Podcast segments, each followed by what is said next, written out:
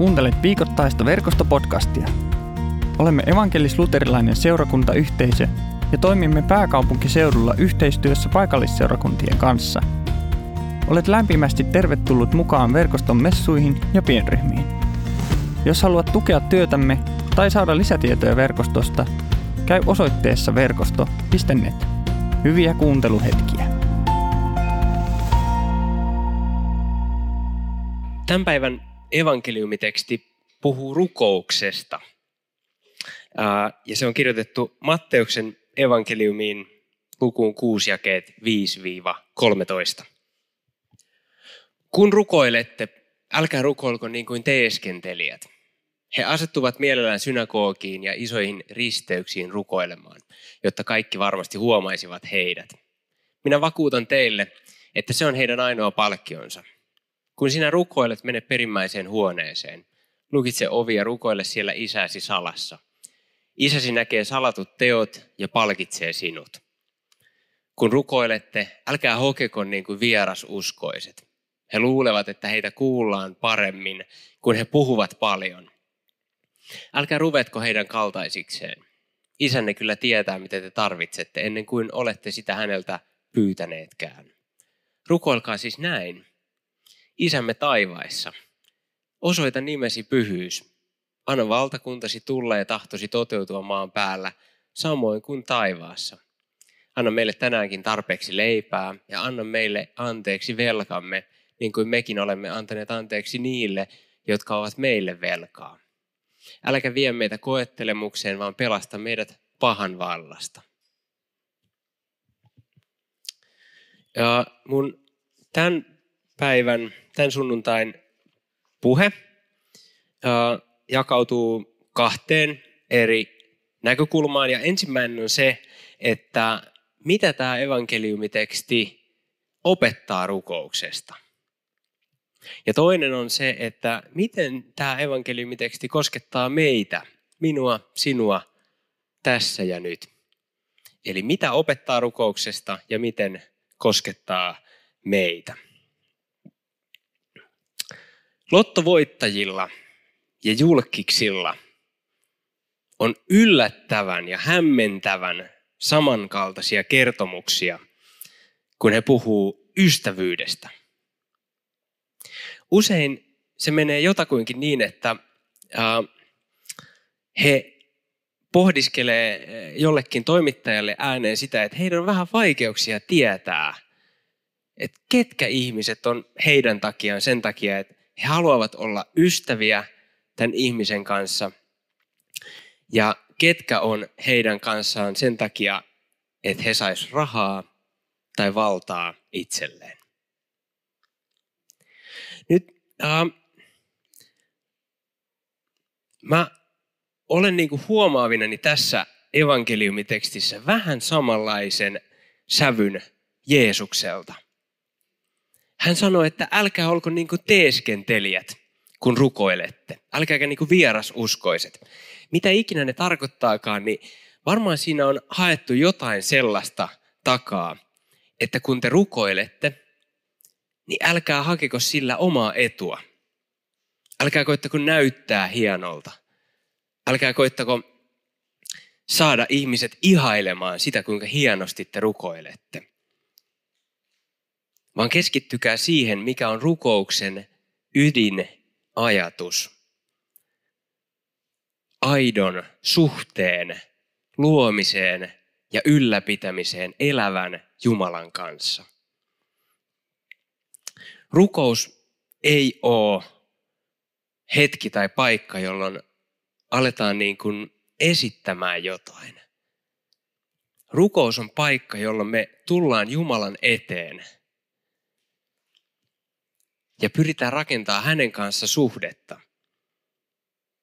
Tietenkin paikotellen, varsinkin jos mä nyt tässä edessä rukoilen, niin kyllähän se varmasti kuulostaa vähän eri, erilaiselta kuin mitä, miltä se kuulostaa silloin, kun mä rukoilen kotona. Ää, tota, tässä edessä on paljon vähemmän ajatustaukoja ja, ja, ja mun ajatus harhailee vähemmän, koska mä koitan keskittyä vähän enemmän, mutta ydinpointtina, vähän niin kuin ystävyydessäkin, meidän välissä ystävyydessä on, että sen ei olisi hyvä ensisijaisesti olla oman edun tavoittelua, vaan sen olisi hyvä ja sen olisi tarkoitus olla yhteisen suhteen luomista ja ylläpitämistä. Jeesus puhuu tässä paikassa myös siitä, että miten rukoilla. Onko rukouksella jonkinlaista muotoa, niin kuin vaikka isä meidän rukous tai Herran siunaus? Tai voisiko rukous olla vapaata? Eli me puhutaan, mitä mieleen tulee, minkälaisia asioita meillä on tällä hetkellä käynnissä meidän elämässä, ja me rukoillaan niiden puolesta.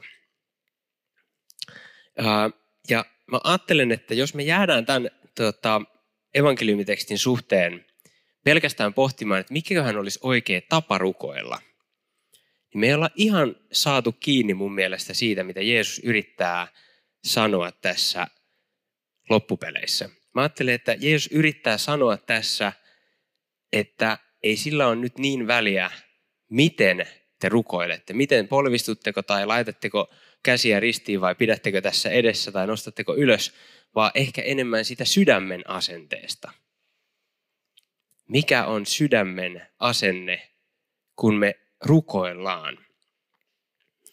Jeesus vähän itse asiassa hauskasti tässä niin kuin molemmat sekä muotorukouksen ja, ja sitten vapaa-rukouksen vähän niin kuin tietyssä mielessä teilaa ää, ja, ja, ja sanoo, että et, et, et on niin kuin nämä teeskentelijät, jotka rukoilee hienoja rukouksia, jotta kaikki, kaikki näkisi ja kuulisi heidät. Ja sitten on nämä vierasuskoiset, jotka latelee sanoja toisen perään ja ajattelee, että näin, näin he, heidät kuullaan paremmin. Ja tämä tuntuisi puhuvan niin sen puolesta, että, että molemmat voi tehdä väärin, mutta molemmat voi myös tehdä oikein.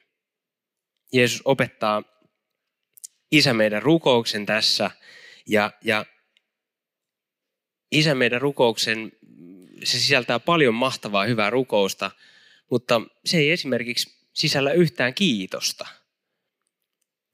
Me ei kiitetä kertaakaan, kun me rukoillaan isä meidän rukousta. Me kyllä pyydetään, me kyllä ylistetään, mutta me ei kiitetä. Tarkoittaako tämä siis, että meidän ei pitäisi kiittää Jumalaa? No ei tietenkään.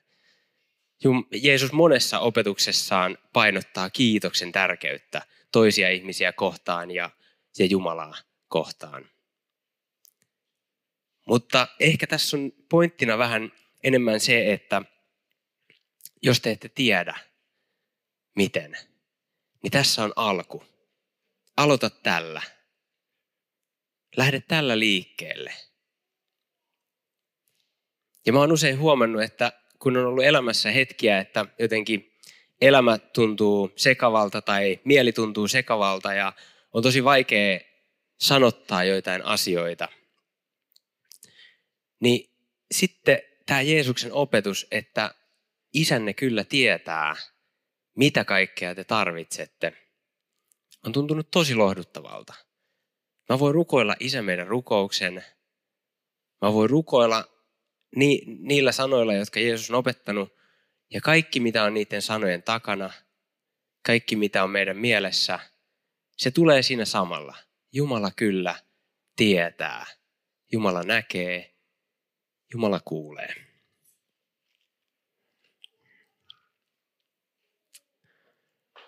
Hyvä ottaa myös huomioon tätä kohtaa lukiessa, että tämä liittyy vuorisaarnaan. Vuorisaarna on Matteuksen evankeliumissa luvusta 5 lukuun 7. Ja se on tyyliltään, ää, no sanotaan ensin tämä, se on Jeesuksen ensimmäinen julkinen iso puhe. Jeesuksen ensimmäinen julkinen iso saarna, jonne on kerääntynyt hirveästi ihmisiä kuulemaan ja se on tämmöinen manifestin omainen se sisältää hirveästi vastakkainasettelua, se sisältää hirveästi retoriikkaa ja sitä voi ajatella tällaisena nykäyksenä maailman historian taitekohdassa. Eli maailman historia on menossa yhteen suuntaan Ja sitten Jeesus pitää vuorisaarnan ja pyrkii sillä nykäsemään kurssia johonkin suuntaan. Sen ei, ta, sen ei ole siis tarkoitus toisin sanoen antaa niin kuin tarkkoja ohjeita tilanteeseen kuin tilanteeseen, vaan sen tarkoitus on enemmän niin kuin nykästä johonkin suuntaan. Ja, ja, ja se, pitää, se on hyvä pitää mielessä silloin, kun lukee Jeesuksen vuorisaarnan ohjeita tai opetuksia, jotka saattaa tuntua paikotellen aika, aika rajuilta.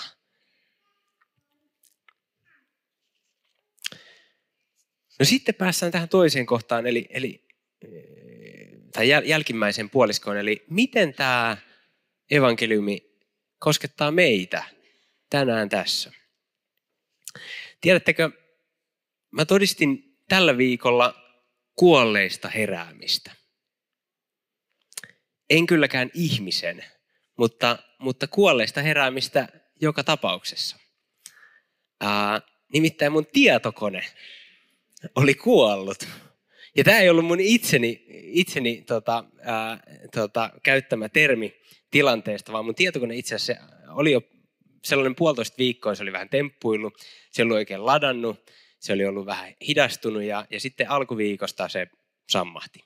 Se ei enää ottanut latausta vastaan, se ei reagoinut ja, ja tota, mä sitten pari päivää odottelin ja kolmantena päivänä mä päätin sitten, että nyt täytyy tehdä jotain tämän asian eteen ja soitin huoltoon ja, ja siellä oli tosi avulias huoltaja ää, ja hän kysyi multa tarkistavia tai ää, tarkentavia kysymyksiä ja sitten hän kysyi, että no hei kun sä nyt avaat sen läppärin ja painat sitä hiirimattoa, sitä hiirikosketusnäyttöä, niin tuleeko sitä niin kuin pastinetta? Klikkaako se? Ja mä koitin ja ei mitään tapahtunut. Se oli ihan, ihan tasainen ja, ja ihan, ihan niin kuin kova pinta. Ja mä sanoin, että ei, ei, ei klikkaa. Niin hän sitten sanoi, että no se tarkoittaa, että sun tietokone on kuollut. Hän, hän käytti tätä, tätä, termiä, tätä termiä, se oli musta, musta huvittavaa, mutta, mutta tota, jopa dramaattista, mutta, mutta se, se oli se termi, mitä hän, hän käytti tästä tota, tilanteesta. Ja, ja tota, sitten hän kertoi, että no, tämä vi, viittaa emolevyongelmaan. Mä en tiedä, mitä se tarkoittaa, mutta se kuulostaa vakavalta. Ja, ja tota, hän sitten sanoi, että no, tämä olisi niin tuhannen euron huolto. Ja mä tein nopeat laskelmat, että no 500 euron kodetta ei kannata tuhannella eurolla huoltaa ja, ja kiitin. Ja, ja tota, tota, sitten soitin hädissäni tota, toiselle johtavalle pastorille Riikka Hartikaiselle ja hain tota, emotionaalista ja taloudellista tukea tota, uuden työkoneen hankkimiseksi ja hän sitten rauhoitteli ja sanoi, että eiköhän me, eiköhän me rahoitus saada ja, ja näin ja sitten sit mä ajattelin, että no, mä oon nyt sunnuntaina tulossa kuitenkin pitämään rukouksesta puhetta, niin olisihan se nyt vähän, vähän niin kuin, vähän huono, jos mä nyt tässä rukoilisi tämän tietokoneen puolesta et, et, tota, se ei välttämättä lähettäisi hyvää, hyvää, hyvää viestiä niin kuin kenellekään, joka tästä kuulisi. Ja, ja mä sitten rukoilin sen tietokoneen puolesta nopeasti ja lyhyesti ja, ja sanoin, että Jeesus, että sä oot, sä oot uutta luova Herra, Herra ja jos sä haluat, niin tota, emolevyongelmat korjaantuu ja, ja, tota, ja näin, aamen. Ja sitten mä lähdin tekemään ruokaa. Sitten mä tein ruokaa joku viisi minuuttia. Sitten äkkiä kuuluu bling. Sitten käännyin katsomaan ja siellä oli valo herännyt, tiettekö, siihen tietokoneen tuota ruutuun. Ja, ja, kyllä. Ja, ja, ja sitten sit mä menin ja mä laitoin laturin piuhan kiinni ja se alkoi se alkoi niinku lataamaan. Ja mä olin, että kiitos Jeesus, että mahtava homma. Katsotaan, onko tämä niinku vaan väliaikainen, väliaikainen herääminen vai tota, väliaikainen kuolesta herääminen. Toisaalta eikö kaikki kuolesta heräämiset ole väliaikaisia, mutta tota, Paitsi se, paitsi se viimeinen sitten, mutta, tota, toi, mutta siis näin, tota, joo. No joo, hei, tarinan opetus, rukous toimii. Ru, ruko, edelleen toimii, edelleen to, ja ihan tosi hyvin. Et, kiitos kysymästä, että kysyttiin siis, että toimiiko edelleen. Kyllä toimii. Ei tarvita kolehtia. Kiitos, kiitos kysymästä. No joo, hei. Äh, tota, vedetään tämä nyt yhteen. Ja, ja, tota, joo. Äh, mun kokemuksen mukaan rukoukseen liittyy kaksi harhaluuloa. Voi olla enemmänkin tai voi olla vähemmänkin, mutta mä oon huomannut kaksi. Ensimmäinen on se, että me lähestytään Jumalaa sillä ajatuksella, että Jumala, mä oon niin hyvä, että mulle kuuluu tämä asia. Että kato, mitä kaikkea mä oon tehnyt. Että eikös tämä asia kuuluisi mulle. Ja ystävät rakkaat, Jumala ei käy kauppaa rukouksessa. Se ei ole Jumalan tyyli rukouksessa. Ja toinen harhaluulo on se, että, että mä oon niin huono, että mä en ansaitse Jumala hyvyyttä. Ja, ja, ja nämä on molemmat yhtä vaarallisia ja yhtä, yhtä huonoja ajatusmalleja. Nimittäin rukouksen logiikka on hirveän simppeli. Rukouksen logiikka on se, että, että se kuka pyytää, niin hänelle annetaan. Kolkuttavalle avataan, etsivälle, etsivä, etsivä löytää. Se, joka pyytää Jumalalta, Jumala antaa hänelle. Ää, ei, ei niin, että se, joka ymmärtää, tai se, joka on hyvä, jolla on tietoa, jolla on ää, hyvä viikko tai hyvä vuosi takana. Se, joka pyytää. Ei tietenkään kaikkea. Ei tietenkään saa kaikkea. Ei Jumala anna kaikkea. Mutta kun me ei rukoilla minkään puolesta, niin me ei saada juuri mitään. Kun me, Jumala, kun me rukoillaan monien asioiden puolesta, niin me saadaan jotain. Joten ystävät, ei kyllästytä pyytämään. Ei kyllästytä tuomaan asioitamme Jumalan eteen, koska Jumala ei kyllästy antamaan. Käydään rukoukseen. Pyhä Jumala, me tullaan sun kasvojen eteen kaikkien meidän pyyntöjen, toiveiden ja myös meidän epäonnistumisten ja pahojen tekojemme kanssa. Pyydetään, ota, ota ne kaikki vastaan. Anna meille anteeksi meidän rikkomuksemme. Kuule vielä meidän hiljaiset rukouksemme.